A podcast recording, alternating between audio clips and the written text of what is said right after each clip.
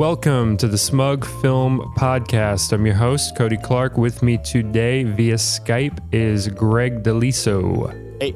You could say something more than that. That was just like a little stutter. Yeah. Hey, this is Greg. Hello, everyone. It was almost like you coughed. It was just like, I was just hey. Like, hey. Yeah, oh, well, okay. I was trying to say hey, but you know, I said it too fast. It's all right. Greg, I have to clear my throat. Hold on. Okay. Thank you for clearing it into the mic, by the way. Yeah, sorry. Yeah. You give it to them raw, you know?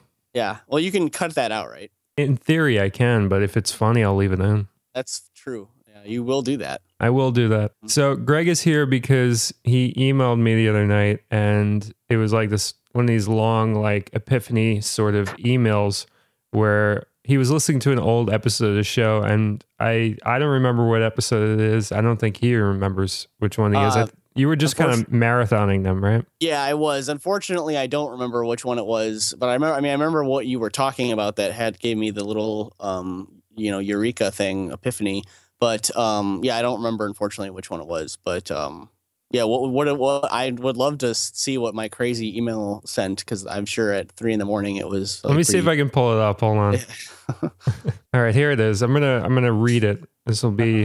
Sort of a dramatic reading of it. So this is like me after editing I don't even know what to call them. Not industrial, editing work videos for, 7 hours straight. And then during that, listening to Smug Film Podcast and just doing a bunch of stuff. And then my eyeballs are bleeding at this point. And then I have oh my God, I gotta send Cody this email. I just had a great idea. Yeah, so this is a 4 a.m. email. Yeah. All right. So here it says, dude, I was just listening to you talking about growing up and watching 90s kids movies that took place in suburbia, and you thought it was a dreamland.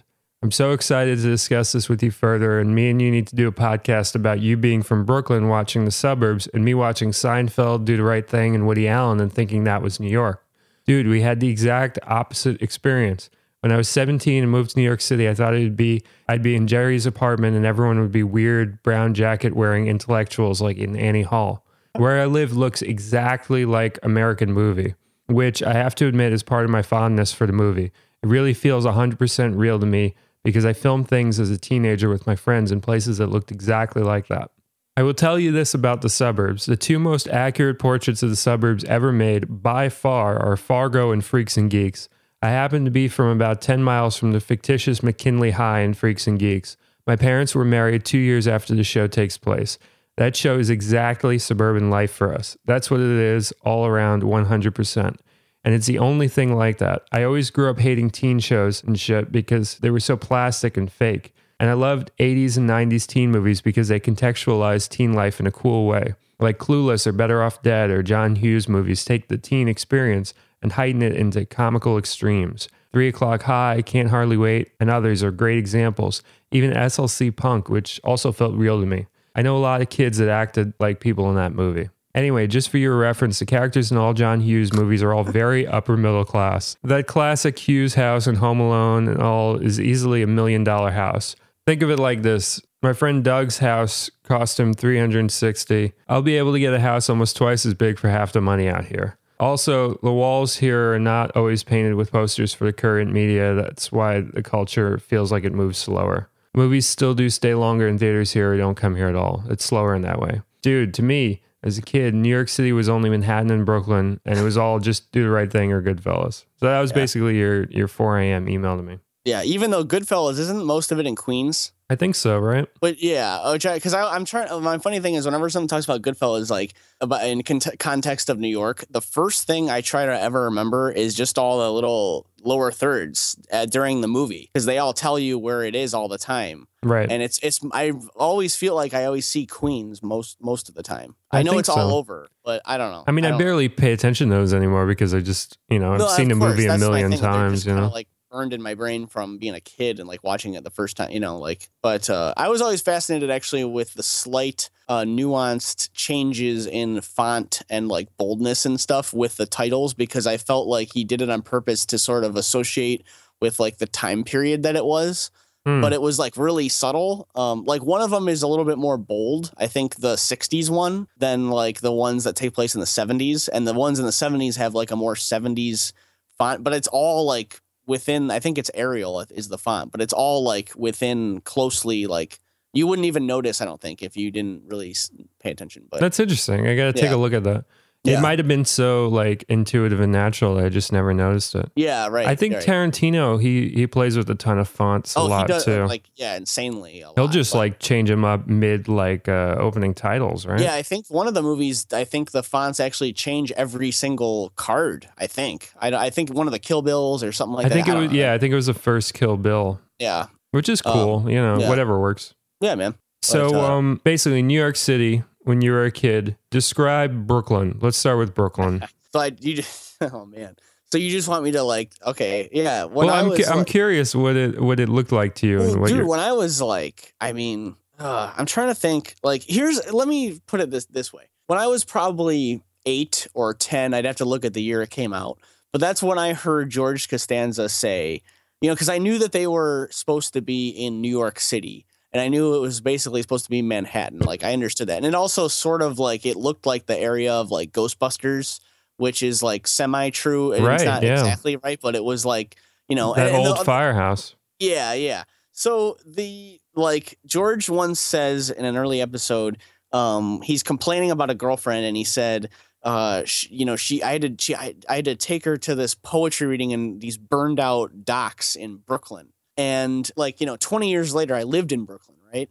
And when I heard that line, it was hilarious as an adult because I understood completely, you know, the entire dynamic he's creating there with like this whole socioeconomic difference and the bohemia of like Brooklyn.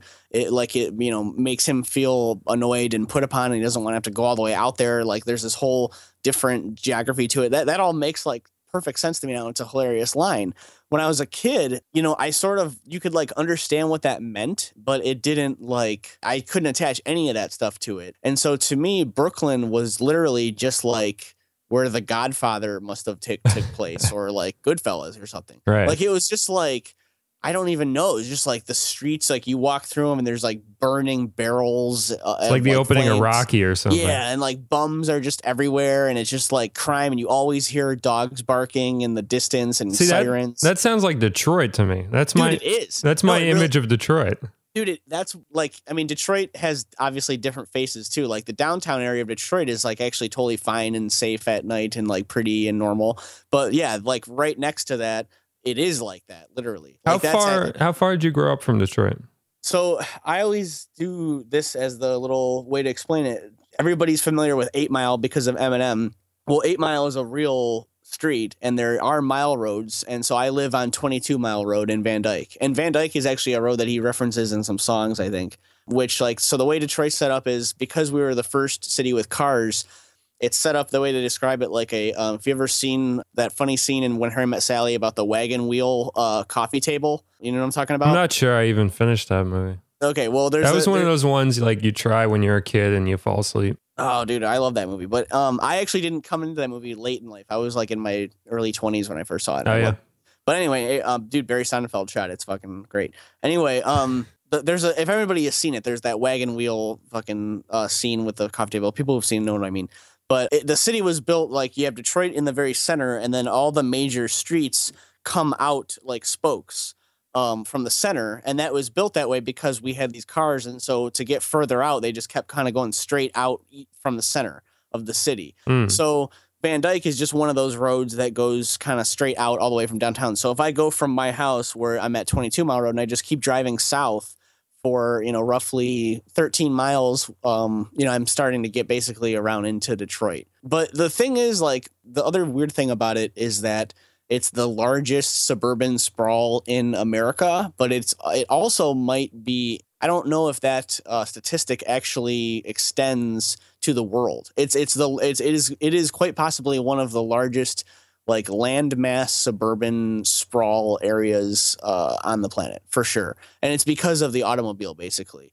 We kind of just kept building out and out and out and out. So the entire, like, metro, like, if I say I'm from Detroit, there is a truth to that in the same way that, like, someone, you know, from, like, way out in Queens, like, still lives in New York City. Oh, okay. But, like, it's such a huge area. Like, we're talking, you know, maybe even 50 miles across in, like, one direction. Because you could go all the way up to, like, almost 34 Mile Road and then go all the way to the center and through the end of Detroit. And that's another 20 miles. So you're talking a huge, you know, area. So it's really big and it's really spread out. And because of that, you obviously have a lot of different pockets. Like we have, you know, the largest population of Middle Eastern people, I think it is. I'm not sure which specific, like, you know, I don't know. I don't even know what to call it.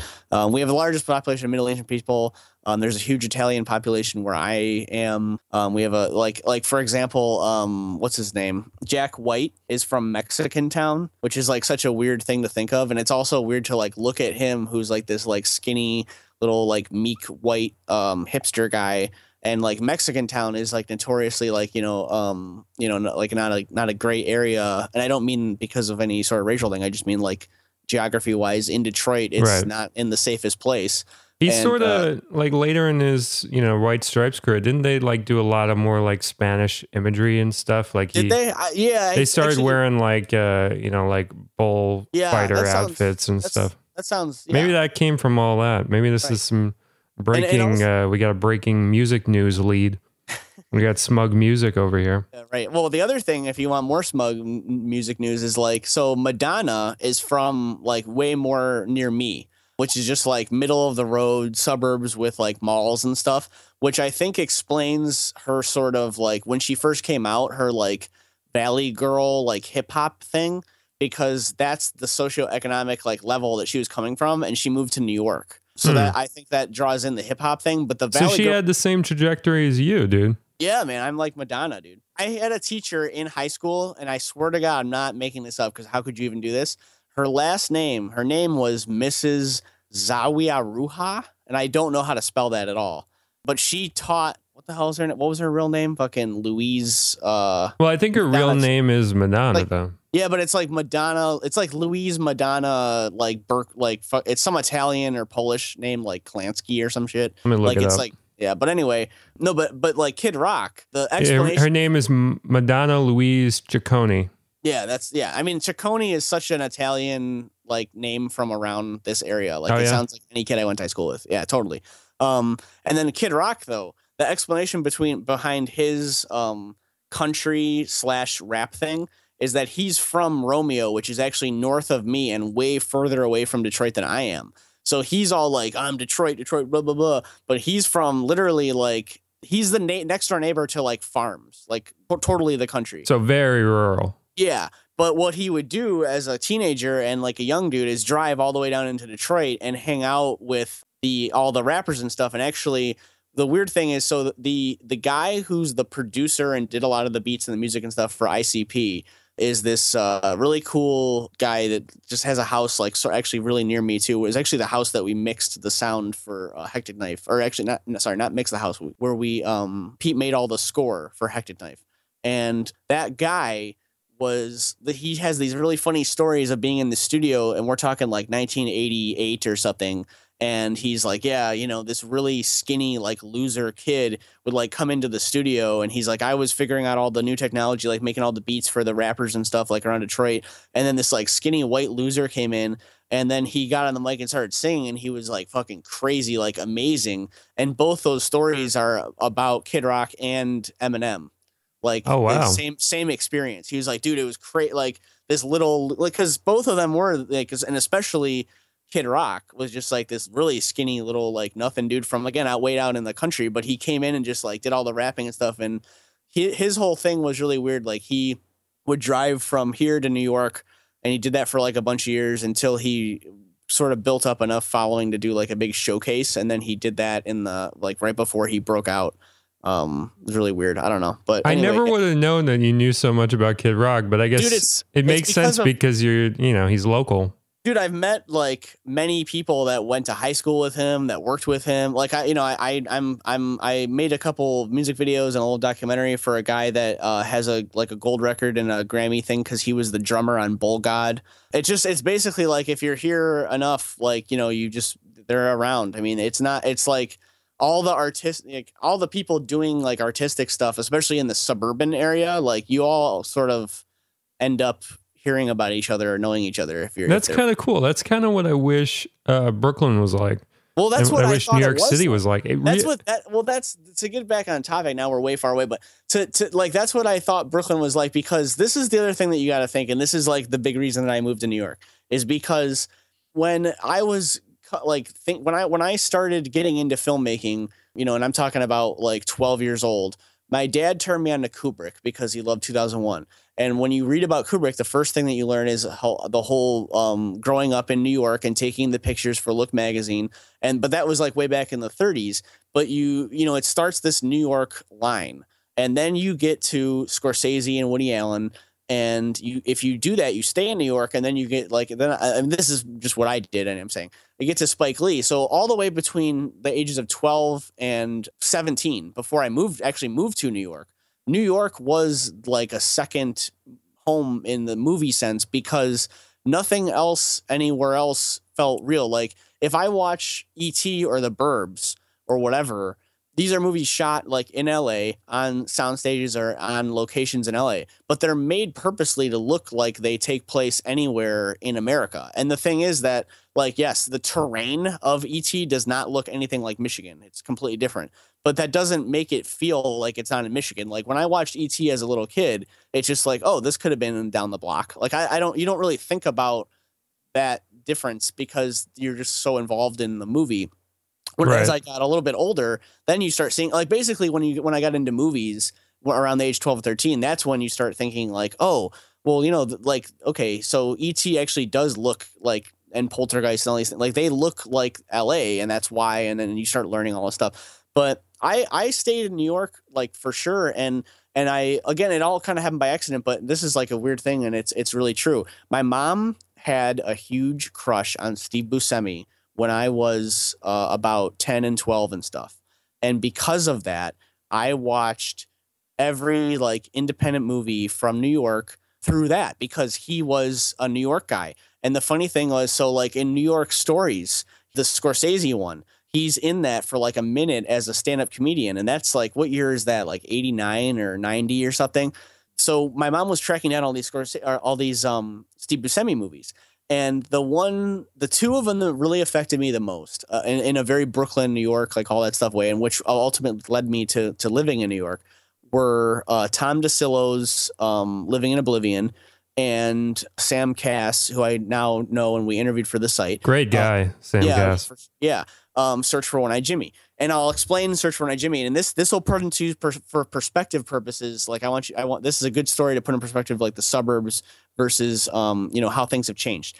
There was a Blockbuster that was less than a mile from my house, which, again, as a kid, that still meant you drove there with your parents. They drove you to that place. So right. I mean, I rode my bike there too all the time by myself, but it was like, if it was, you know, Friday night, we were going to get in the car and go to like McDonald's and go to, you know, Blockbuster and do that. And one night I was looking on the shelves, and there I saw Steve Buscemi's picture on the cover of a movie, and I had never heard of it. And it was weird because my mom and I, this was back in the days of those Leonard Maltin, and they still make them, but like the Leonard Maltin had those pill size reviews of like every movie ever made. And it was like, as a kid, it was like, how did he watch 50,000 movies? I don't get it. I was like so fascinated by this book.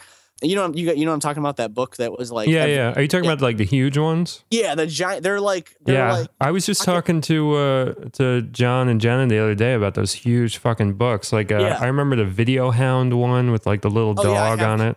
I have that one, yeah. I mean, those were like, if you didn't, you had to have those before the internet, or else you never settled any fucking argument at all. Oh, of course. Those books were like a huge touchstone for me growing up, and a really important like object in my family. Like we all had them. We all like, it was important, and they were IMDb before there was IMDb for sure.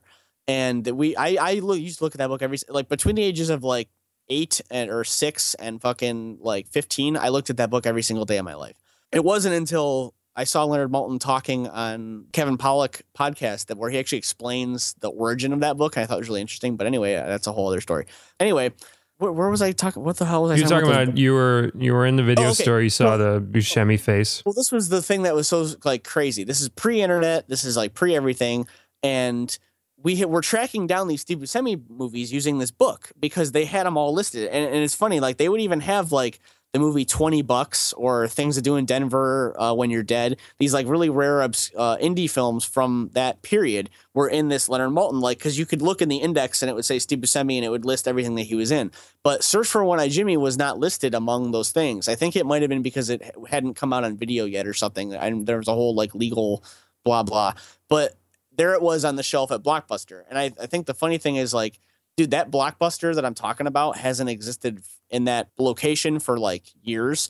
And all but one of the video stores that I used to go to, ride my bike to and rent stuff from as a kid are gone. And the whole, I mean, as we know, the whole industry is gone. But it's interesting to me to think that I could be a kid in the suburbs at such a young age and get turned on to such a kind of like what felt like this rare artifact of like this independent film, sort of like, you know, finance on a low budget, made in Brooklyn by these guys, you know, in like just at a Blockbuster, no less. In a Blockbuster. That's the thing. Like it's like, imagine going to a Red Box, you know, like at a supermarket, and being a kid my age and seeing this menu and seeing like that come up somehow, or being able to wander around in that thing. And I think like in Clerks, for example, when they're talking about going to the video store at the end and he wants to go to a good video store and he wanders around like in this beautiful place, sea of VHS tapes.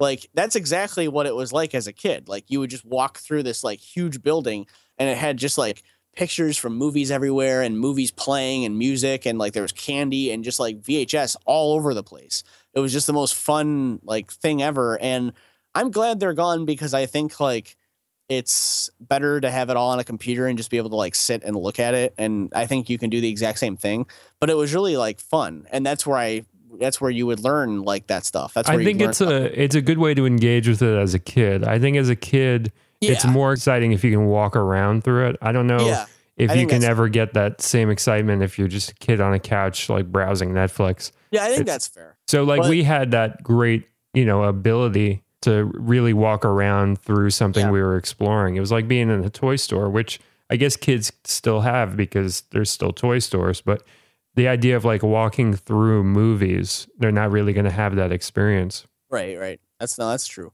But yeah, I mean, I guess, so, okay. The big thing, I mean, we've been talking about my side of it and I have my notes here and I have more like kind of things to get into, but for you, like I got to hear like more specifically, like what movies were you watching as a kid and TV shows that were painting a picture of the suburbs? And then what did you think it was like, you know, in the rest of like America, basically? Well, I really thought Home Alone was it, you know, I think a lot of the John Hughes stuff. Yeah.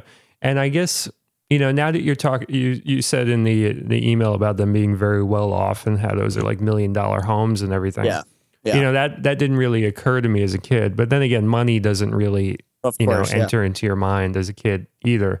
Yeah. But I always felt like, you know, here in the city, there was like this sacrifice of you don't have as much space and you don't have a lawn and you don't have like a basketball hoop in your backyard and all that. Like you don't have all those things, but you're in the city. And it always felt like I was being deprived of some sort of childhood that I could have been having on the TV. You know? I have such a funny detail about that. I was walking with a friend of mine in Brooklyn one time in your neighborhood, and I saw a kid by his stoop, and he was like bouncing a basketball off the side of his apartment, like just standing there doing that. And I just turned to my friend. I was like, dude, fuck, man. Like, I'm so sorry you had to like grow up here. It looked like the saddest image of, because in my reality, dude, every one of us had basketball hoops in our driveway. When you're a little tiny kid, your driveway is the size of like a regulation court, dude. You don't know the difference. Yeah. And it's like, you could play any sport. You could play football, basketball, baseball, hockey. I mean, obviously hockey was the one that I played with my friends, but it's like you have all this space and all this stuff to just go do it. And basically it's like, you know, when I was a kid, we still lived in the culture of like, you got home from school and if it was a nice day, you went outside and you ran around with your friends until it got dark. And then you went inside and ate dinner. I mean, that was like real. And like people talk about that. Like, that sounds like a grandpa, like, oh, you know, in my day and we used to do that and the mom would call us in. That's true though. Like that really happened. Grandpa sounds black. Well, because I don't know. Well, not in you doing a black voice. It just sounded like very naturally black. Well, no, like it was just a black guy. Well, no, but it is a black guy because I'm thinking in my mind of Spike Lee movies that have that scene. Yeah, it's always like it was always the mom though. She's always like, get in here, get in now. Like, it's always that. But that really happened. I mean, every, like, you know, I don't, when I was a kid, we played inside in the summer when it got too hot out because it was just too fucking hot to play. Right. So we went inside and we did stuff then, and we watched Tremors 2 like 50 times in a row just because it was the summer and it was hot. That's what you did. And then in the winter, the same thing. If it got too cold, we came inside. But otherwise, we were just outside. That's just, and but we weren't, you know, it was like everywhere. But I don't want to stop you. But yeah, it was just so funny because I think about that all the time, like seeing the kid bouncing the ball against the, like, you know, his stoop or something. And the other funny thing is, I never realized that, like, the show Hey Arnold, the little cartoon Nickelodeon show, was like New York or Brooklyn or something. And really? That Stoop Kid, yeah. To me, it was just like this weird, like, because I guess it was a cartoon. So it was just like, well, they just live in a weird, like, urban place. Like, not where I live, just some urbanized place. And then now think back on it, like they get all excited when they can clear that lot to play baseball in. Yeah, like they're like, we got to clean all the garbage out and get this big lot to play sports. And I was like, dude, why don't they just like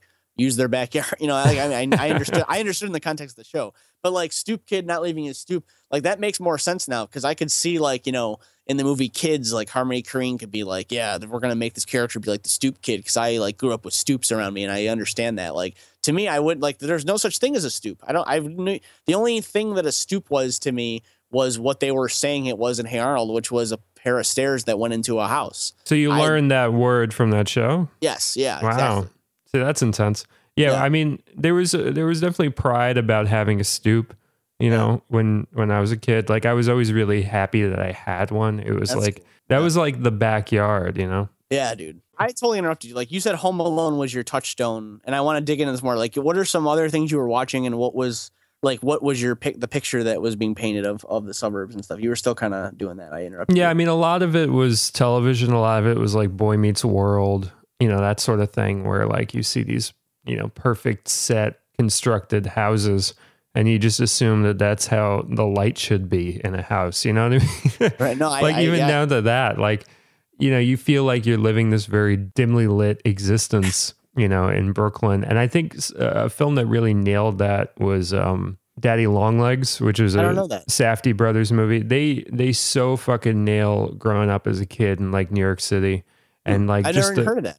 Yeah, you should check it out. It's not like, you know, it's what you would call a bunch of footage, and it's what I would call partially a bunch of footage too, because it's just, it's very loose.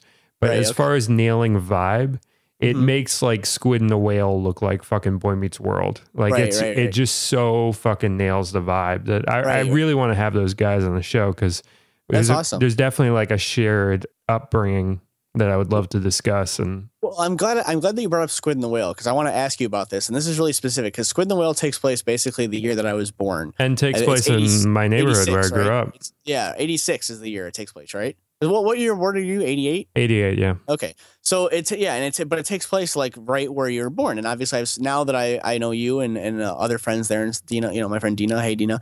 So I've been in that neighborhood a lot, spent a lot of time there.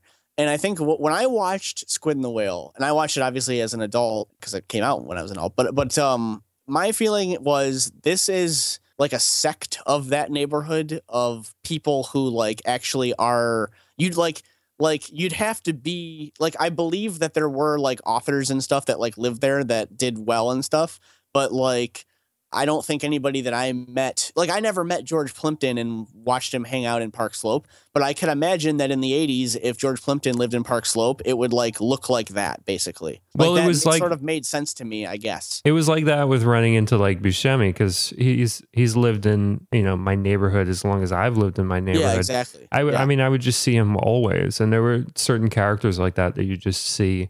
You know, you're absolutely right with like writers and like illustrators and stuff like that. It was that kind of neighborhood. And Squid and the Whale was absolutely spot on. I mean, that's the best depiction of that neighborhood I've ever seen. And I adore that movie. I think it's hysterical. I love it.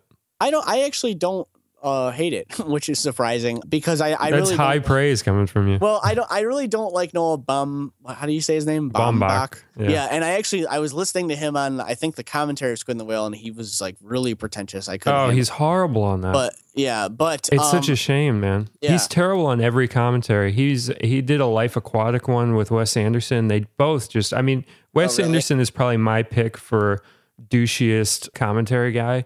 Okay. Like, he's just, if you listen to any of his, the first commentary I ever listened to in my life was Royal Tenenbaums, and that must have been in 2003 or 4. Yeah, and Bottle Rocket. Bottle Rocket's a terrible one.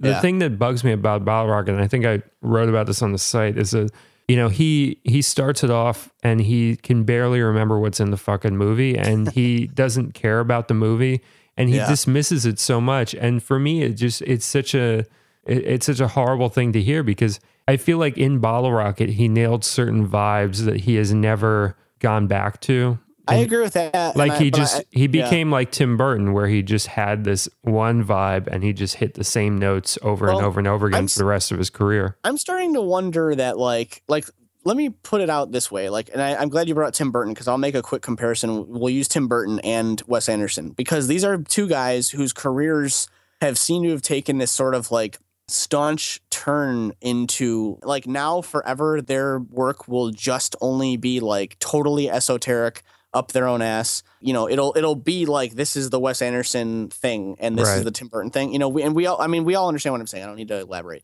My point is that, like, I actually think that, like, as kids, I think, like, they always dreamed of being where they are now, and everything that they made up until that point was just like navigating the political system of like making movies to like get to that point. That's like my explanation now. Maybe Tim Burton sat around and was like, as a little kid, and was like, I really want to remake Willy Wonka and make it all like shitty. I mean, not shitty, but like, and the same thing about Planet of the Apes. Like, maybe he was 10, saw that in the theater, and was like, I really want to remake Planet of the Apes, but make it all like dark and futuristic. I mean, that's not like, it's plausible. It's definitely plausible. Makes sense to me. Yeah, because it makes sense, and then it's like, oh, of course it took him, 40 years to get, because I think about like this. What's his name? Peter Jackson was like, I always wanted to make Lord of the Rings, but it took him, 25 years of like making other movies and Hollywood and all this stuff, building up on his own to get there. And now, dude, his entire career is literally just fucking, he wanted to make Lord of the Rings so much that he turned The Hobbit, like one fucking book, into like 80 billion hours of content. Yeah. Like, he obviously wanted to make that shit a lot, dude. And that's like all he gave a fuck about, So, cause it's like he I don't know. That's just a theory, but it's like, and I'm not saying it's like, I'm not in their fucking head. Who knows what they want to do? Yeah. But it just kind of makes sense to me. Like, they were all along, they were building toward this aesthetic, but they didn't have like the money or the resources to do it. So once they got there, they just like stay there because that's what they like wanted anyway. Yeah, it's definitely plausible. And like, the thing that bugs me about that is that it sort of becomes like a dismissal of the past. Like, the Criterion for Bottle Rocket, they redid like the art on the box so that it looks more like his other movies, even though the actual movie. Right.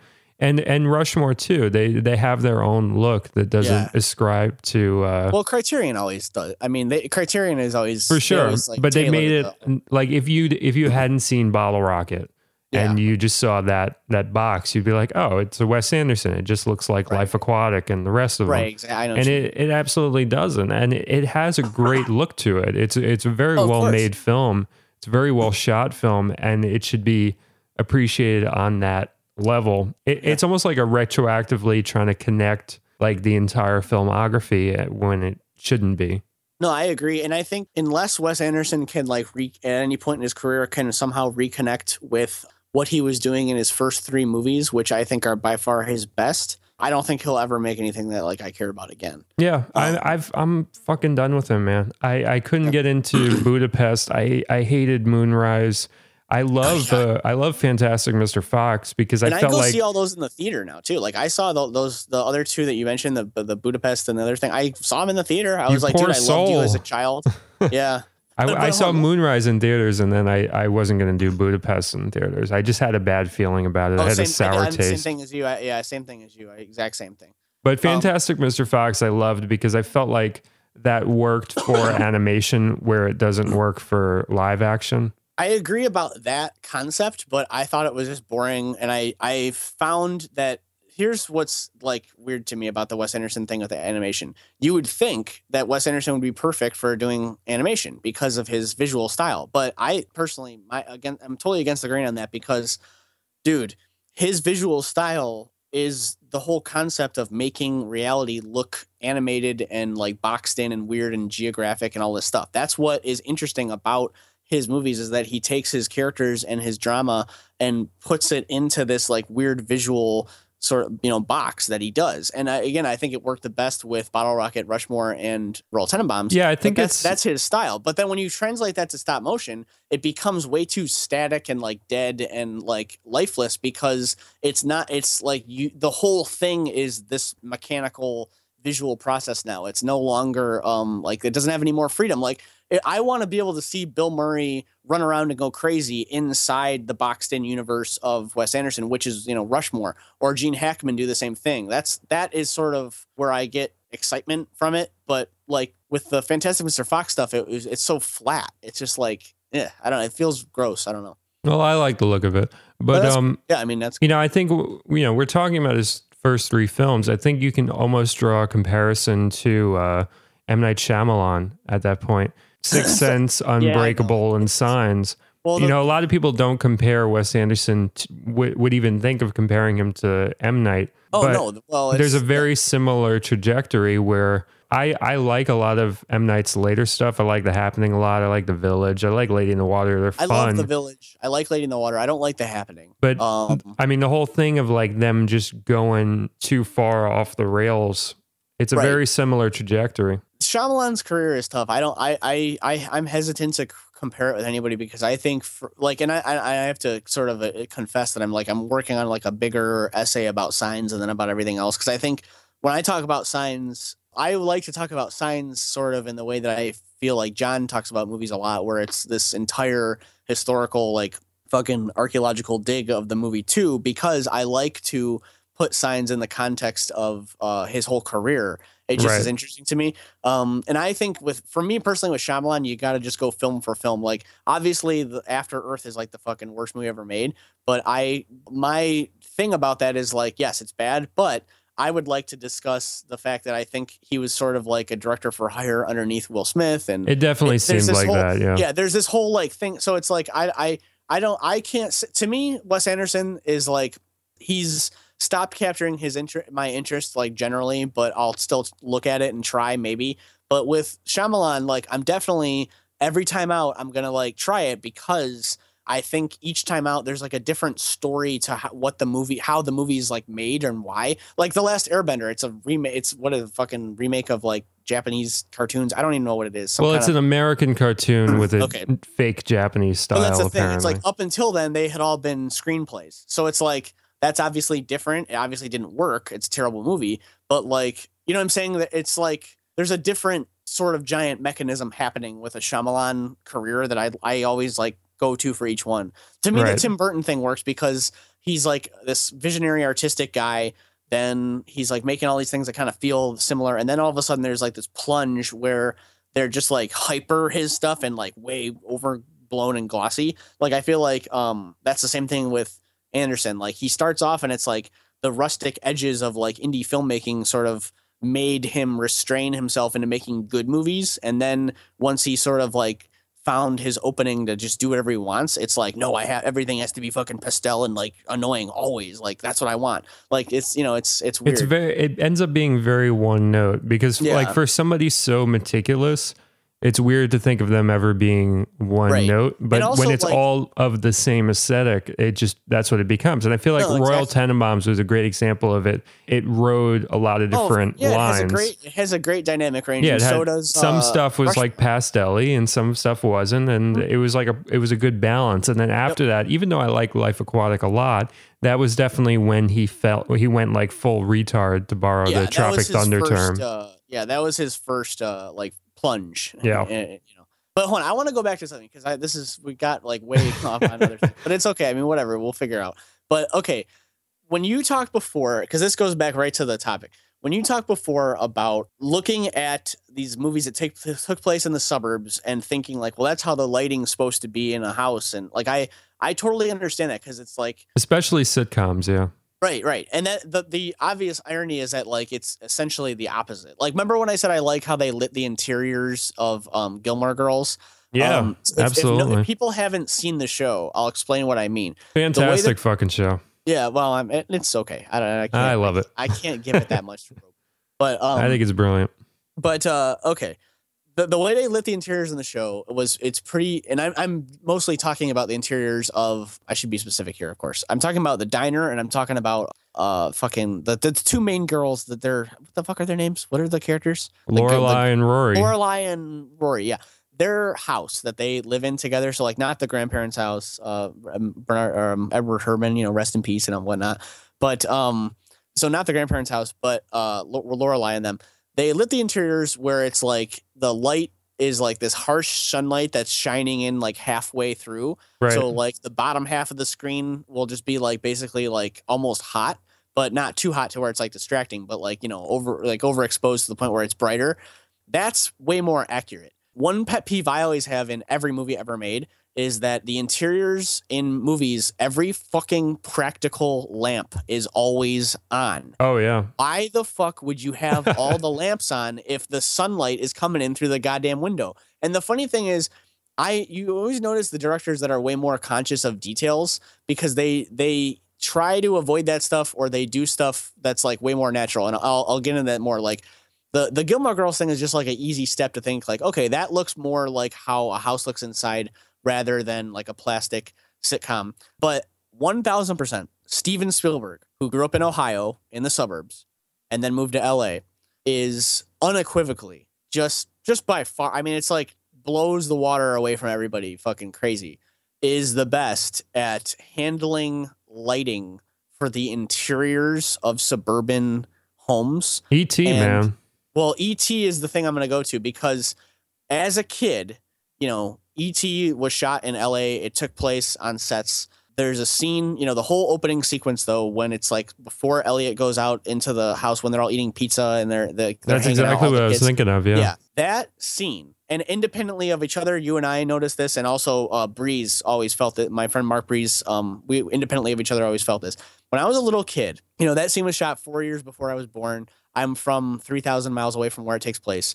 That feels 1,000% like I'm just in the room hanging out with those people eating the pizza. Yeah. And the funny thing about that is I always like to take that and take it to this like place of like, fuck you, Cassavetes and all these fucking, Italian neorealists and like fucking French New Wave just because. That was a big net you just. Well, it is. But hear me out. It's because Steven Spielberg, who, at this point in our lives is, the absolute epitome of like the upper echelon of Hollywood royalty filmmaking, of money and prestige and Oscars and fucking everything there ever could be. Everything that Hollywood is, Steven Spielberg, like, is that times 10 billion. He's the most like, financially successful, fucking prolific, like filmmaker of like an entire century. Right. So we got that happening. And E.T. made more money than any fucking movie like in the world at the time. And yet you got all these fucking crazy people like writing for Cahiers du Cinema and fucking whatever. And they're trying to tell me that it feels more real when there's a camera on a dude in like Italy outside and it's fucking dubbed and it's all like crazy, or some fucking diner in fucking France. But it's like, dude, that is only true, relatively speaking, by the fact that those people are from those places and it feels like that to them, or by the fact that they were just like shooting on a completely low budget and they had a fucking camera in a room and it was really happening like that. E.T. was fucking made with like millions of dollars of Hollywood money and major lighting and a bunch of actors and a tons of auditions and all this giant process.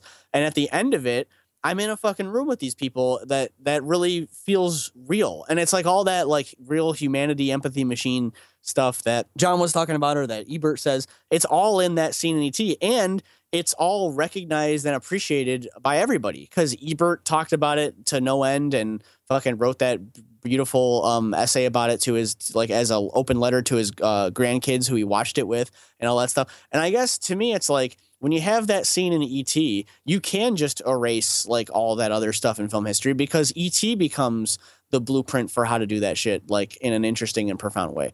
But that's a crazy tangent. But what I wanted to get across about that was that there's no better scene in movie history that feels like you're sitting in a suburban home than a scene in E.T. And the reason is the thing I've been able to identify, the two things that he's using, is a Robert Altman-esque use of overlapping dialogue. Like, right. Everybody likes to trace this thing back to so Jean Renoir is this the French filmmaker from the 40s and I'm sure, you know, before and after, give or take 20 years. I don't fucking know. But The Rules of the Game, you know, is widely considered, along with Citizen Kane, to be one of the top, you know, 2 or 3 best movies ever made. And one of the reasons for its sort of like touchstone importance in history is obviously because he was trailblazing this idea of overlapping dialogue and having the ability to sort of have drama be blocked out in a less rigid way. Like, it was less fucking coverage and more like talking and sort of feeling things out, but it was still a taut drama. And there's even these classic stories of like Renoir wouldn't even watch the scene. He would just like go somewhere and listen to it on the headphones. And if it sounded right. Dude, I fucking love to do that.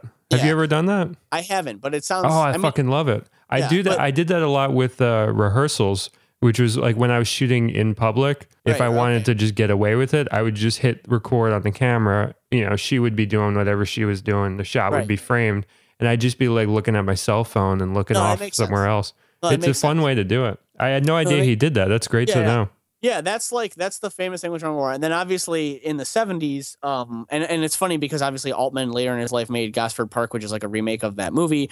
But obviously Altman sort of followed this line of the Jean Renoir thing. And again, obviously I'm cutting out like the hundreds of other people that experiment with this stuff. But this I'm using Altman because he was part of that class of dudes that Spielberg sort of is associated with. And I think that this was the overlap because Altman was making these movies like Nashville, which, I mean, dude, I've heard John talk about Nashville. And I also was glad to hear at least that Jenna said that she couldn't get through it. I have talked to like millions of fucking cinephiles about Nashville, and John is literally the only one. And I'm not being fucking hyperbolic. I'm not kidding, being sarcastic or anything. I swear to God, I'm being honest. He's the only fucking person I know that has ever finished watching the movie Nashville. I believe that Ebert finished it because he's fucking written about it and I've read it. But like, it's not, there's no way that happened, dude. Like, I remember being a kid, you know, being 13, exploring all these movies from the 70s and getting so fucking excited about Nashville. But I got it and it was like the fucking, you know, it's the 2 VHS tapes. It's not the one. It's Casino. You know, it's Scarface. Yeah, it's too fat. It's Titanic. It's a thick thing in your hand. And you get to that first, you put that first tape in, and there's no way you're getting to that second tape, dude. It's just, it's not going to happen, man. It's crazy. It's like you look at the first tape and it's all worn and like the tracking's all fucked up. You put in the second one, it looks like a fucking Blu-ray. Yeah. But the thing with Nashville that he did this extension was, you know, famously, obviously, he was putting a lavalier mic on all the actors and then mixing the dialogue at his like will. So he would just have Shelley Duvall and whoever the fuck else, and they would all roam around in Nashville, and then he would film it and then fucking sort of mix it together and all that. And I think it's Spielberg sort of taking that concept, but then infusing blocking and camera dynamics with the blocking. So like the camera is going to move in synthesis with the blocking. So when characters move in and out of a frame in certain ways or move toward the camera is going to move toward them and move away from them. It's going to have a fluidity that sort of makes logical sense in like with an emotional resonance. Like, so the camera's moving forward toward a character. We know we're supposed to be engaged with that character and vice versa. Like, Spielberg has always been so like in touch with that kind of stuff in the same exact way that Scorsese is and Zemeckis is and all those guys. That's like, yeah, there's a bunch of those guys where just camera moves come so intuitively too. Yeah, you know? That's their thing. So when you got the scene in E.T., it's the last step toward that is the fucking lighting. And it's that because they got the Hollywood toys, they know how to like recreate lighting on film that's going to look natural but be lit enough to not be like that drab natural look where it's like you can tell that they just like turn the camera on outside and are like all the way open with the aperture. It's like we can light it, make it right. And what they did was, you talk about the plastic like overlit look of sitcoms and all this stuff. It is true. Like when you look at fucking Home Improvement and Seinfeld, like they're just blasting fucking 2Ks all over the set. It's basically the way they lit stuff in the fucking 50s, but just less shadows. So it's that idea. But in E.T., in that scene when they're eating pizza, you got the overlapping dialogue, you got the camera movement that's sort of just like you're watching this happen, but it sort of flows you with what's happening too. It's like an interesting sort of wide lens way to like observe and be a part of it. And then the lighting is just like, I remember, you know, we all remember that harsh overhead. They have that hanging light over the table where the kids are all eating pizza, and that light's on and it's hot and it's hard. But that's the way that shit looked. That's when I was a kid, I was in that living room with, you know, it was nighttime, it was summer, the windows were open, you could hear the bugs outside, and the light came down on the table. Like, it wasn't just my living room. Our furniture didn't look anything fucking like that. None of my friends' furniture did. We didn't live in a terrain that was like that at all. But that's the way it looked and felt. The synthesis of those things come together, and it's very, there's like a clear path of cinematic tools that came to that. When you have that synthesis of ideas, that's to me like the only time when the filmmaking is like transcendent and like the best thing ever made. And that's sort of why I use these examples to quote, saying reject is like silly, but it's like why I don't care about watching the rules of the game. I mean, I've seen Rules of the Game, but I don't care about it because yes, it did this thing like, okay, but ultimately the movie is boring by result of just the movie itself being boring, but then also add on top of the boringness, its datedness. And then it becomes this thing of like, I'm interested in the fact of learning like, oh, Spielberg didn't just invent like this concept of the overlapping dialogue and the way to shoot this. He, it wasn't just like a eureka idea where he had it. There's a line to be followed down from Altman to this and that and him and all that stuff. And that's really interesting, but I don't think it makes you like the movie. Or not like it. That's where I get confused with John. I mean, about the whole like old movies being good and bad and all that stuff. Like I don't. That's right. Where you can enjoy the history of it, but when it comes to enjoying the movie, it's a very separate thing. Yeah, yeah. But anyway, to go back to some of this stuff, because one thing I thought was interesting that John was talking about. Well, before you go back to whatever you're going to, E.T. absolutely with the light. Yeah. I had that in my childhood too. So it definitely wasn't just a suburban thing. It was a very universal childhood thing, which is pretty amazing. Oh, definitely amazing. And I think that, and I think like, and how amazing is that like, you got a guy who was at the prime of his career or sort of near, actually, well, not age, kind of on the rise. Like you could probably argue that between, the late 70s and all the way into the early 90s was his prime. So I guess that's kind of whatever. But I mean, you got this guy who's at the prime, this prime of his filmmaking career, and he was able to capture something so universal for like everybody in America that like we had this opposite experience of where we were from and of just all media. It was a perfect crossover for everybody. And the funny thing is, dude, I didn't even really like E.T. that much as a kid. That was always but I liked that beginning. Yeah, me too. The beginning, because the beginning was the magical thing where it was like you're going to find out whatever this alien encounter is. The rest of it, I like the relationship stuff, but it always felt drab by the middle and the end for me. I do like E.T., but it's not my favorite. Like to me as a kid, I had to watch Indiana Jones, obviously, and Jaws. Those were my ones. It's kind of underwhelming for me when you see E.T. Like they always talk about like in movies where like if you see the monster, then that's when it gets like, oh, because like then it's out of your imagination. I'm always very underwhelmed by the look of E.T. I just don't like the look of him. And I almost feel like if he had a more humanoid look, if it was almost like a Starman version of it, like I would have enjoyed the entire film more. Yeah, it would have been less magical per se or whatever. But I just feel like just the look of him gets in the way for me. I can understand that. I mean, I think obviously he's supposed to be like the cute, like, version that's for like kids. I never found him cute. He looked like a fucking burn victim. I mean, like I feel like Mr. Show really nailed that with like their sketch about like the fan of the band where like he loses like his whole body and he's just looking like beef jerky. Yeah, dude, that's. I mean, like that's what just E.T. looks like to me. Dude. He just looks gross. Okay, that's fair, but you got to admit, dude, that when E.T.'s hiding in the stuffed animals, that's cute. Yeah, but that's like that's more behavior oriented. No, I know. I'm just saying. I mean, that's cute, dude. I like also, all the beats of it. I just don't like the design. Like I love Encino Man, and I feel like Encino Man was a more fun version of E.T. for me. No, I know what you're saying. And I'd rather watch Brendan Fraser like do the same kind of E.T. movements than watch E.T. 1,000%.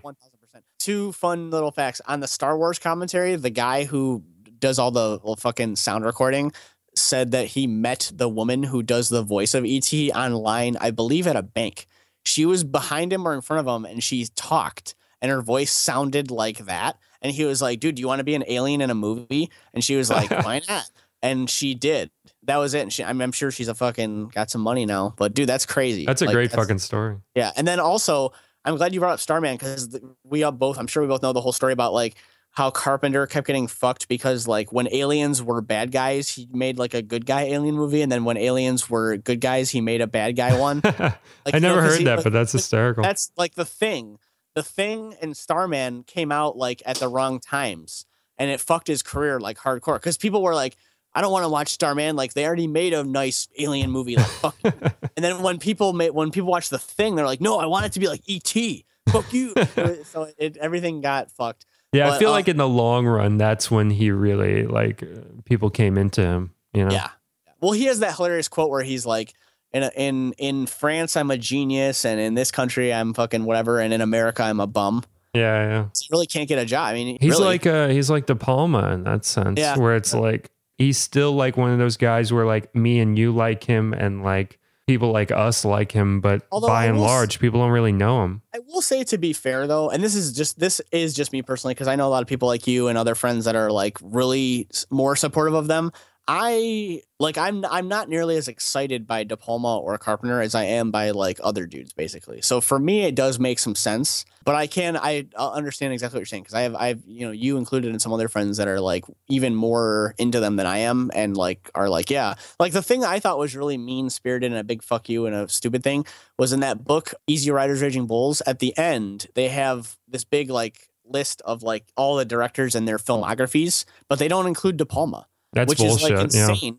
Because they include guys that like they barely even mention in the book, or guys that only made like a couple movies. And it's like, dude, De Palma fucking introduced the world to De Niro. He introduced Scorsese to De Niro. Exactly. He's still best friends with fucking Spielberg like now. And if it wasn't for fucking De Palma, Spielberg would not be anything that he was, including Tarantino. Everything Tarantino ever did, he fucking took from De Palma mostly. And no one even really cares about that because even though Tarantino does give him credit, I almost believe sometimes that like Tarantino isn't even aware how much he like is obsessed with De Palma.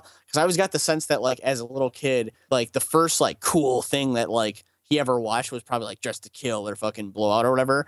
And then it like just like inundated his brain. It's kind of like how I am with like to me, a movie will always like, I will always like my dream, like my fucking feeling will always be to like handle a camera the way that it moves, the way it does in Jurassic Park and Zemeckis movies and shit like that. Mm-hmm. Because that's like what was fucking burned in my brain when I was like a kid of like, this is how to tell the story the best way with these camera movements, this kind of like look and all that shit.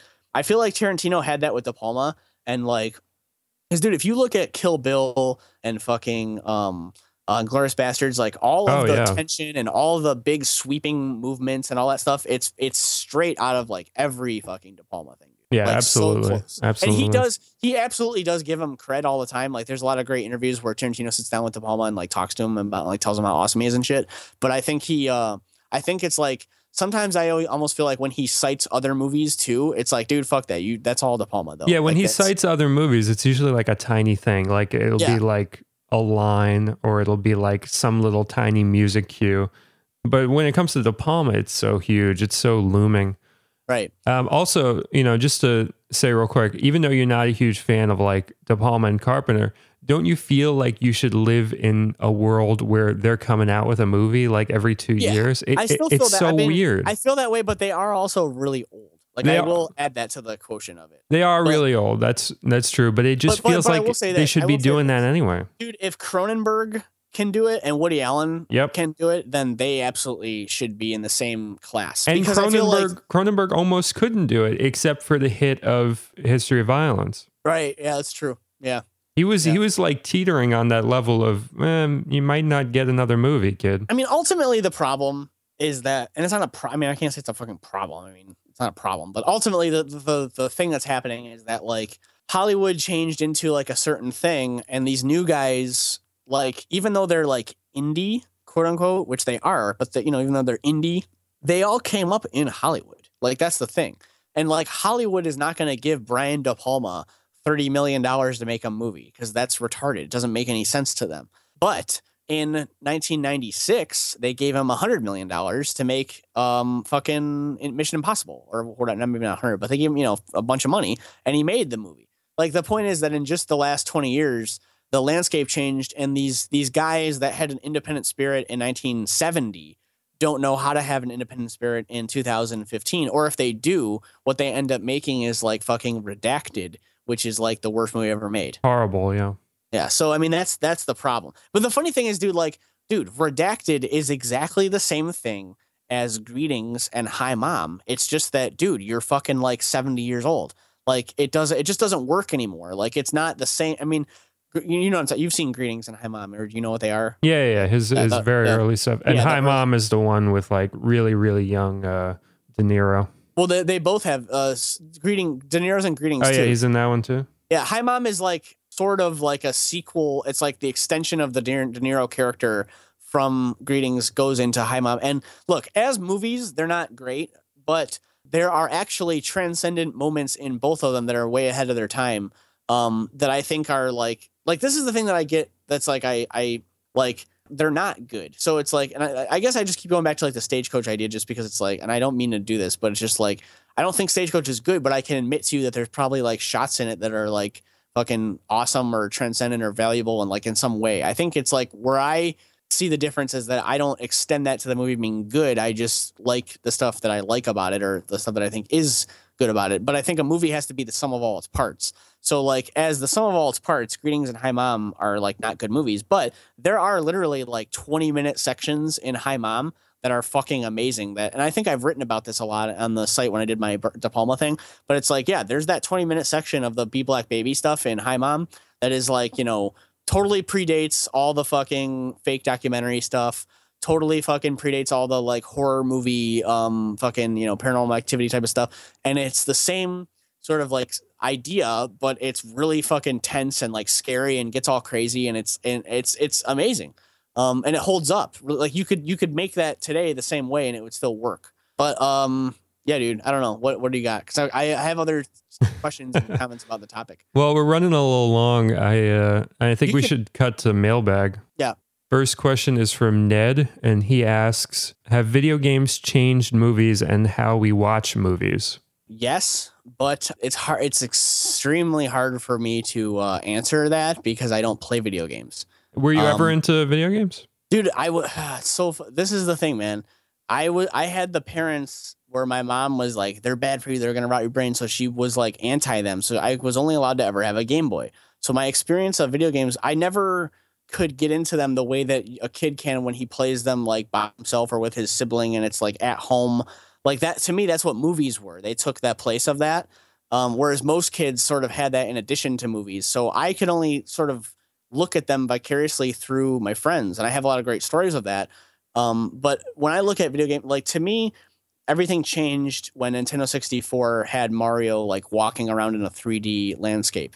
And again, even though I didn't have video games and my like knowledge of them is way more distant, I think that changed it. I think that also changed it with movies, though, because there's like that automatically made movies become more cinematic, because the side scroller thing is just like this flat thing where you're going in. It doesn't resemble a movie. Right. There isn't as much to draw from. Yeah. Which could possibly explain why the Mario Brothers movie was so insanely bad, because they felt like they had to make up like a idea, which they didn't, but they felt like they did. And we've talked about that on the podcast before, me and John and Jenna. And I think that's an interesting point, because if they had the 3D Mario source material to draw from, it probably would have been way easier for them. I think the side scroller aspect kind of fucked it. Like, I think all that stuff in this, all the stuff is there in the side scroller, but I think that they rejected it because they thought of it as like a kid's toy. Whereas I think if they saw the 3D thing, they would actually be more interested in like borrowing from what that was, because it just looks so dynamic. But anyway, so my answer is this: like, I think in the future, as we keep moving, video games are going to synthesize with movies and essentially erase a lot of what movies are. I think movies as we know them are going to fall by the wayside very, very, very, very, very slowly. And become more interactive. Yeah. I think, again, when I say slowly, I mean like could be like over 100 years. Maybe. I agree. Yeah. But I think that like, I think that the recording device is always going to be necessary, because you have to like film the president talking. So you can always like make a documentary out of like real things. And I think that art form will be really difficult to replace, because other than like capturing a live hologram or something, it's like you still have to film the person and then edit together. Right. So I think documentaries will sort of keep movies relevant on their last legs, but I think it's just a matter of waiting for the technology. And I think that video game technology is like the first like big sort of step toward taking the way that we can tell a narrative and change like the thing. So I think like movies might get more like they're like I think they'll just change, and that there it'll be especially genre films. Yeah. You know, your big blockbusters, there's going to be more of an interactive element, I can see. Right. I think, you know, as far as movies now and movies over the last 20 years, I think part of how video games have changed that is in the genre stuff like horror, especially. I feel like horror has gotten more action-oriented because of video games, because if you're doing a horror game, there does always have to be a action element or else you can't actually play it. Yeah, you have to shoot shit. Yeah. So I feel like horror in general, it became less of a, you know, people getting picked off thing and more of a fighting back thing. Right, that makes sense. You see that in a lot of the big, you know, horror movies, you know, not necessarily stuff like Paranormal Activity, but, you know, the Resident Evil movies, you know, it's not just those anymore. It's not just the ones that are based on video games. It's ones that aren't based on video games. And I also think that with action movies, there's more of an element of putting you in the seat of the character. You know, there's more of a, because you can get that at home. So you have to be able to get that in theaters to some extent in order to be engaged with it. With like a movie like Die Hard, you were never like physically in the seat of him. Whereas with like a movie like Crank, there's definitely more of a feeling where you're having an experience that he's having. Right. And I think that definitely comes from video games. So I think it's more. Dude, Crank is sweet. Crank is great. I mean, Crank is brilliant. I mean, look, dude, this is where I think people also like, it's hard for me to like say it because it's like, I don't think Crank is a good movie, but I definitely like watched in the theater and was like, what I'm seeing is like how do I explain it? It's almost like, because I don't want to say that I liked it, because that to me that means it was good, but that's not true. It's more this thing of like, dude, it's fucking awesome to me that two like dudes in their mid 20s took like fucking XL1s or whatever the fuck shitty camera this was. Yeah, on fucking rollerblades. Yeah, on like skateboards, and we're like, they gave them enough money to be like, let's have explosions and gunshots and like stupid shit, and they just like run around. Like that's because I did that, and it's like I can relate to that. But again, it's not a good movie. It's just like that experience is fun to me because I'm a fucking geek. Like I'm I could watch a hockey game that is like a shitty game. It's not like a good. It's a boring game, but I can be like invested in it because I care about the narrative of like the team or some shit. It's like it's sort of about like using your critical faculties to determine whether or not something is good or bad, but separating that from the experience of just like liking it, because otherwise you start trying to make arguments that like The Room is good because I enjoyed it. And it's like, well, that's not true though. There's a difference there. But, I think, and I think the good thing about Crank is that it definitely blows by, you know, it doesn't take any pit stops. It really just fucking zooms by. Yeah. And then also it's like, dude, I mean, I saw that in the theater and it's like, that you see like Google Maps like logo on the screen. Yeah. Like when they use that and they don't even give a fuck. It's just like, yeah, okay, who cares? Like whatever. Yeah, like, I do love that fuck you editing, like we can just do anything approach. Yeah, they don't care about it. I mean it's awesome. It's awesome. Yeah. But dude, video games are gonna ruin everything. All right. I mean I guess if you they're not, that's not true. I mean I always like fucking hated that Ebert was like, they're not art, because that's like stupid. Like it just sounds stupid. Like it doesn't even make sense. And it's like based on nothing. And I tried to read his whole thing about like why that made sense. No, it just doesn't make sense. Yeah, it's like silly. Yeah. But yeah, dude, I don't know. They're going to. I mean, basically my thing is like if you like movies in their current state and you plan on living to be like 500 years old, like don't expect to, you know, like fucking have movies to enjoy when you're like 390, because I don't think they'll exist. I don't think you'll exist at 390. Well, if I was planning on being 500, then yeah. Yeah. All right. But, so the next question is from Alex, and he says, I just watched Under the Skin and loved it, and the horror sequences in the first act or whatever were some seriously surreal, heavy, great sequences. What other horror movies have done that so well? I can't think of any more. Give me recommendations. Dude, why are people so into this movie? Under the Skin? Yeah, I mean, it's a listen, dude. It's the same exact thing as full disclosure, year. I haven't seen it yet. Oh, really? Okay. Yeah. It's the same exact thing that happened last year with Upstream Color. It's like I wouldn't say it's the exact same. I think a lot of people weren't on board with Upstream Color, though. Well, okay.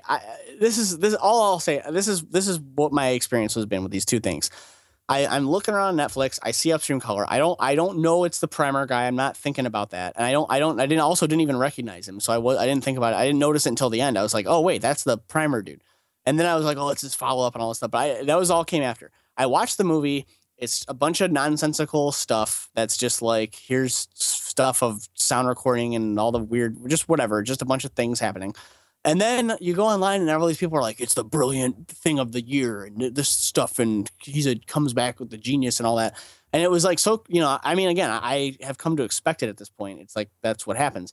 But the same thing Under Her Skin, like I put it on and it was just like, okay, so they got like Scarlett Johansson to be naked and, you know, that's like something, I guess. And I don't know. I guess to me, first of all, the first thing that happens is that when I see someone naked in a movie and it's not like obviously as like a joke, like for example, like in The Good Girl, when they do the full frontal on, what's that guy? The guy that directed, that fucking guy. He's like, guy directed O? Yeah, the guy who's in all the Coen Brothers movies. Oh, yeah, Tim Blake Nelson. Yeah, dude, yeah. You see, is it? I think it's O that he directed. Or yeah, he did. Yeah. I forgot about that, but yeah. When you see him naked, it's like a joke, right? It's not like gratuitous. It's just like he's naked. It makes sense. When you see Scarlett, or like in Sideways when they're running to the car. Yeah, exactly. Like, and I'm not saying like, you know, first of all, I'm not saying that jokes can't be gratuitous, and I'm also not saying that like those are. I guess what I'm saying. How do I go back? Okay, I guess what I'm saying is that like, to say like Scarlett Johansson needs to be naked for this scene for it to make sense is silly, because nothing needs to happen for that to make sense. Like if a red cube like floated by during that scene, it wouldn't not make sense. It would still make sense because what you're looking at is literally just a bunch of like weird things happening, and a red cube floating by would be weird. So to make the argument that like, no, she has to be naked for the story or the art, that's not like empirically true. So it feels gratuitous to me, and I don't understand it. Like, and so when I see a movie like Under Her Skin, I basically just start thinking like, it's interesting to me that some guy was able to convince Scarlett Johansson that she should be naked so that this thing can exist because she agreed with that. And that's like weird to me. Like, it's weird to me to think like I like to think like I could be like, Scarlett, like, you know, you don't have to do this. Like you have a lot of money. You could just like do something. And then she'd be like, no, but it's like art though. And I'm like, yeah, but like, I mean, you could be naked in like a different thing. Like you could be naked all, I mean, like I could be like, Scarlett, you know, you were really good in Ghost World and you never just like took your shirt off for no reason and just like showed your boobs. Like that didn't happen. So like you could be in good art and not have to do that. Like it's like a weird thing that I don't understand. And it's not, I'm also not trying to like say she shouldn't do it or fucking, you know, judge her for doing that. But it's more just like a really weird curiosity because I don't understand like, right, what's the point of this happening? Like, why am I looking at her naked? And again, like, look, she's attractive. Like, I'm not like necessarily complaining that she thought it was a good idea, but I also start feeling like maybe in the macro, it's not the best idea because it sort of sending like a message that like you should just be naked all the time for like, it's like that fucking girl that put the fucking iPhone in her pussy and then Usher charged it at Art Basel or whatever it's called down in Florida. And it was on TMZ. Right. It's like, yeah, that's not fucking anything. You put an iPhone in your pussy. Like you're not a feminist. You're not like supporting, you're not doing anything. You're just putting an iPhone in your pussy. So it's just like, to me, there's not much difference between iPhone pussy and Scarlett Johansson naked in this movie. And it's just like, I look at the movie, it's like, yes, the abstract imagery is like very cool, but it's like, guys, it's not a fucking, it's a giant, it's a 90 minute long or however long, I'm sure it's longer than 90 minutes. I'm considering today's standards, I'm sure it's like 3 hours, but who knows how long it is? I don't know.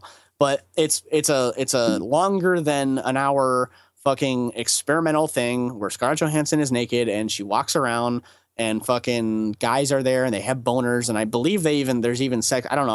I obviously couldn't finish it because why would you do that? But I watched probably 45 minutes of it. And it's just like, nothing in it was like scary. That's the other thing I don't understand. So you wouldn't call it a horror movie then? No, it's just an experimental movie. If anything, it's a science fiction movie. Right. Yeah. See, I always thought it was a science fiction movie. I never realized it could be considered a horror movie, but also, dude, people consider Jurassic Park a horror movie. Like, that's retarded. Dude, dumb. My mom was terrified of Jurassic Park. When I saw Jurassic Park in the theater with my mom, I was 6 years old. And again, dude, all of us kids were like, dude, this is fucking awesome. But dude, some of us, our parents, were like scared. Like they were like, dude, this is, the Raptors are like actually, like they were actually considered like, and I, again, it's hard for me to like relate to that, but it's actually true. My mom did it and I know other people too. And I know I've read things where I've heard it been classified as like sci-fi horror, Jurassic Park.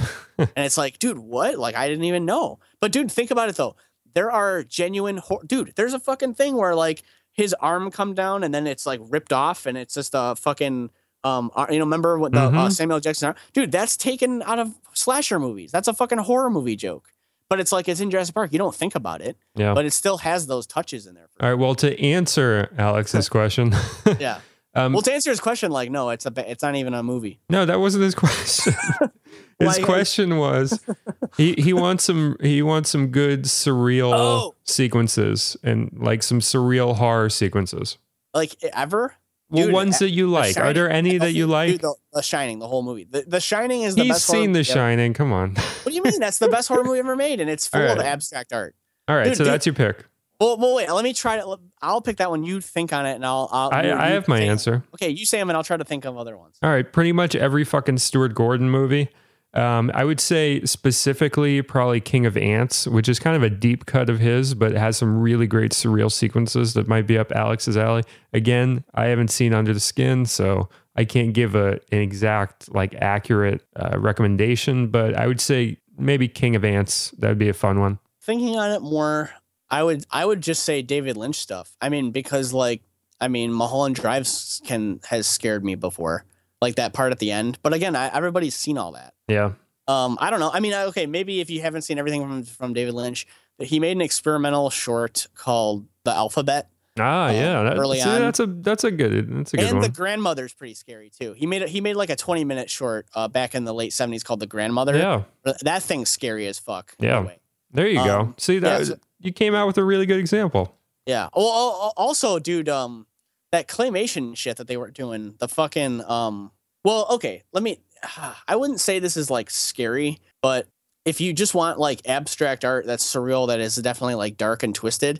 If anyone's ever watched all the Tool music videos, the guy in the band who made those was heavily inspired by these two guys named the Brothers Quay, or stop motion animation artists. Really good stuff. Yeah, who did they did the music video of Sledgehammer for Peter Gabriel, which obviously is not scary at all.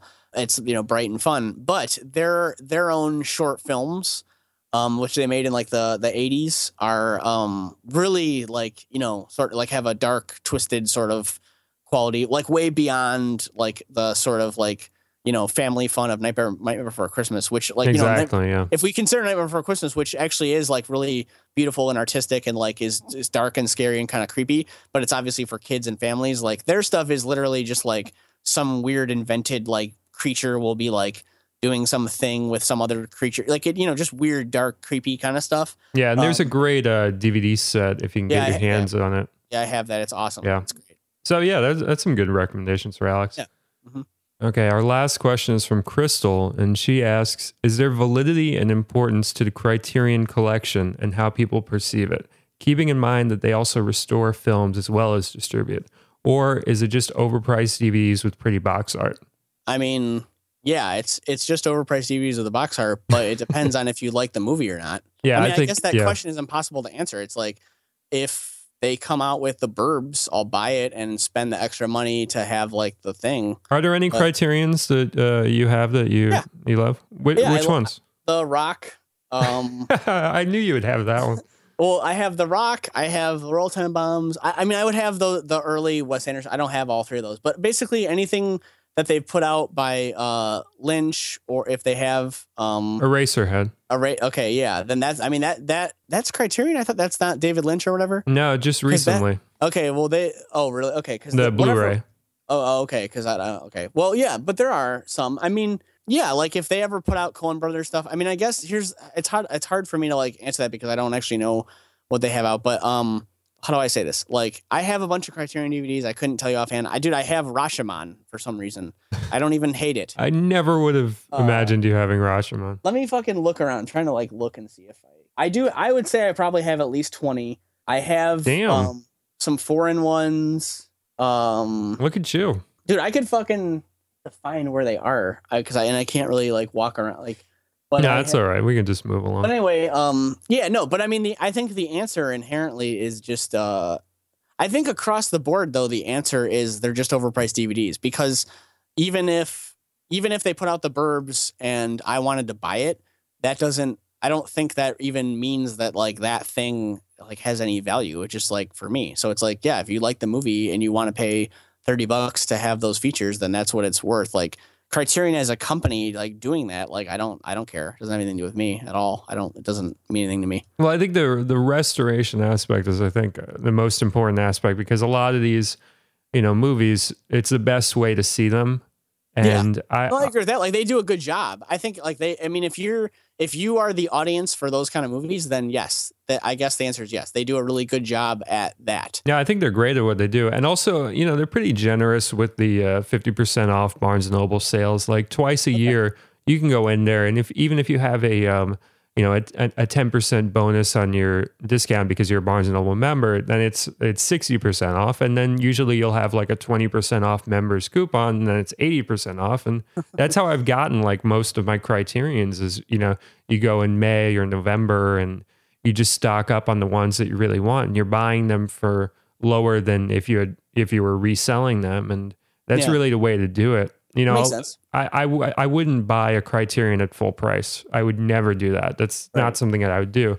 But, you know, I'm a collector, and, you know, I hunt deals, and you can find them for a lot cheaper. So it's not really a hit on your wallet like it would be if it was full price. But I agree. Yeah. The full prices are ridiculous on some of these. And I guess what I should say is, you know, absolutely, you know, I think like Criterion, like I guess the question is like twofold, because it's like, in the like the abstract, like, no, who gives a fuck? Like, they could fucking cancel the company. Like, I don't care at all. But as like a movie geek person, what I would say is I think you could give them a lot of credit, because they trailblazed the idea of like the commentary with their laser discs. Mm-hmm. Like that was one of the early. Yeah, people forget that they were doing laser discs, and they were doing like awesome editions way before they started doing DVDs and shit. So I think like I guess what I would say is like, you know, the staff at Criterion are great about, you know, like just, you know, preserving movies and like getting us to learn more about them and stuff. And I mean, if you're interested in that, then yes, I think they're a good company. But I guess it's like, keep in mind that they cover a certain like sect of movie that like they're not going to release fucking The Burbs probably, or they're not, or if they, you know, they're not going to release a lot of stuff that I like. Have you ever discovered stuff by it being put out by Criterion? No, I haven't. No. See, that's happened a lot for me. Like, I got into movies that are like favorites of mine now, like Spirit of the Beehive.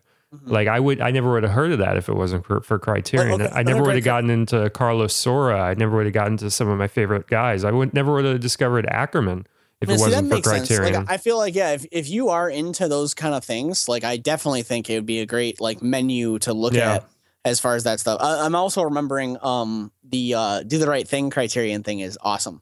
Mm-hmm. That was like a huge one for me as a kid. That was great. But yeah, like, and you know, I think that's what it does. Like if like, you know, I liked Do the Right Thing. I grew up watching it on VHS, and then obviously, you know, when the Criterion DVD became available, I was able to get that. And then you can just dive into the movie like way more. So it's definitely valuable like in that way. And I wouldn't like discredit that. But and again, I see it as a cheaper, better, more, you know, autodidact version of film school, you know, because you can, you know, would you rather spend the money to go to film school, or would you rather spend the money on some Criterions that you could even just turn around? You know, if you buy them, like I said, if you buy them at certain times of the year with the coupons and with the Barnes & Noble discount, you can get them, and then you can, you know, turn around the ones that you don't even like, and you can make like a couple bucks profit even in some instances. So I think they're priced well in that sense. And I think they're very valuable as far as like a film library to explore. You can learn a lot from watching films that maybe you don't even love all of, like the Makoviev movie, Sweet Movie. I wouldn't call it a great movie, but there are some sequences in that are so fucking harrowingly great that, you know, I'm so grateful for seeing that. And I never would have even ventured into that if it wasn't for seeing it being put out by Criterion. So I think they're right now, they're the best film school around. they're who you can point to as, if you want to learn about film, pop in some fucking Criterions and just fucking browse their site and see what's on Netflix and Hulu. That's a great thing, is that there are a lot of them are on Hulu now. So if you just go on the Criterion site and you just browse around, you know, you'll find ones that, you know, seem interesting, and then you can just go on Hulu and watch them. I think that's true, but I don't know that it's specific to Criterion, because I think, like, again, I think that the film school thing that you said is absolutely true, but I don't think that it applies only to Criterion, because I think, like, nowadays DVDs are so rich with stuff anyway. For sure. Like, for me, you know, I'm into different kind of movies, say, that wouldn't necessarily be on Criterion, but, like, I have a lot of DVDs that are awesome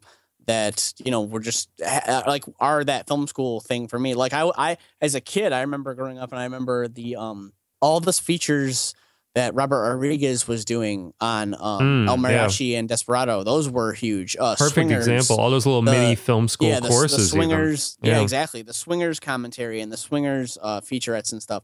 Those were huge. And again, those aren't even very good movies. Like, I don't care about Swingers anymore. And I love Desperado. Swingers.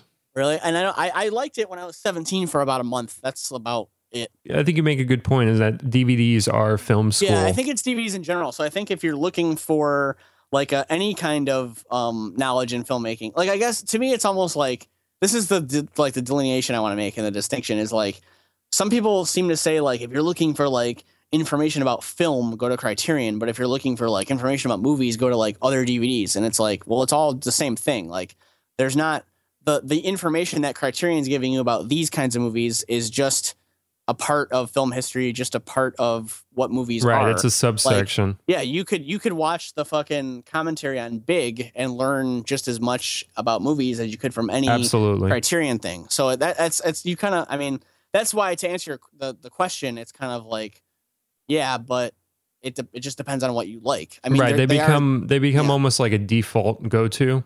Yeah. And that's good and it's bad, because, you know, there's so much there that you can just become obsessed with just that, and, you know, get distracted from the fact that there's tons of other stuff that you can just explore. Yeah, exactly. All right. So that was a good answer. I think we can wrap up this episode. Okay. Thank you for doing this on Skype. You got to do more Skype episodes, man. Yeah, now that we've done this, this is our first Skype in, and it works. It's easy, so let's do it more. I feel bad. Like, I feel like we didn't talk enough about the actual topic, but maybe we just... I think that's more your fault than mine. It is totally my fault. But I mean, I guess my thing... Are you going to just change the, like, title to be, like, talk about this and other stuff? Or what's I'll make it more broad. Yeah. Okay, good. Yeah, sorry about that. I kind of like... It's all right. Fucking thing. Look, we'll have you on again. We'll explore the topic more over time, I'm sure. Yeah, man. Yeah. And any parting words for our audience? No, just thanks for listening. Anything you want to plug? Any Hectic Knife news? No, because I mean it'll be done soon, so it's not, there's nothing like right now to say cool. Not really. No. Alrighty. If you haven't checked out the Hectic Knife trailer, definitely go on there, take a look at it, see what he's doing. It's really fucking cool. I think it's going to be a funny movie. All right. Thanks for listening, guys. See you soon. Bye-bye.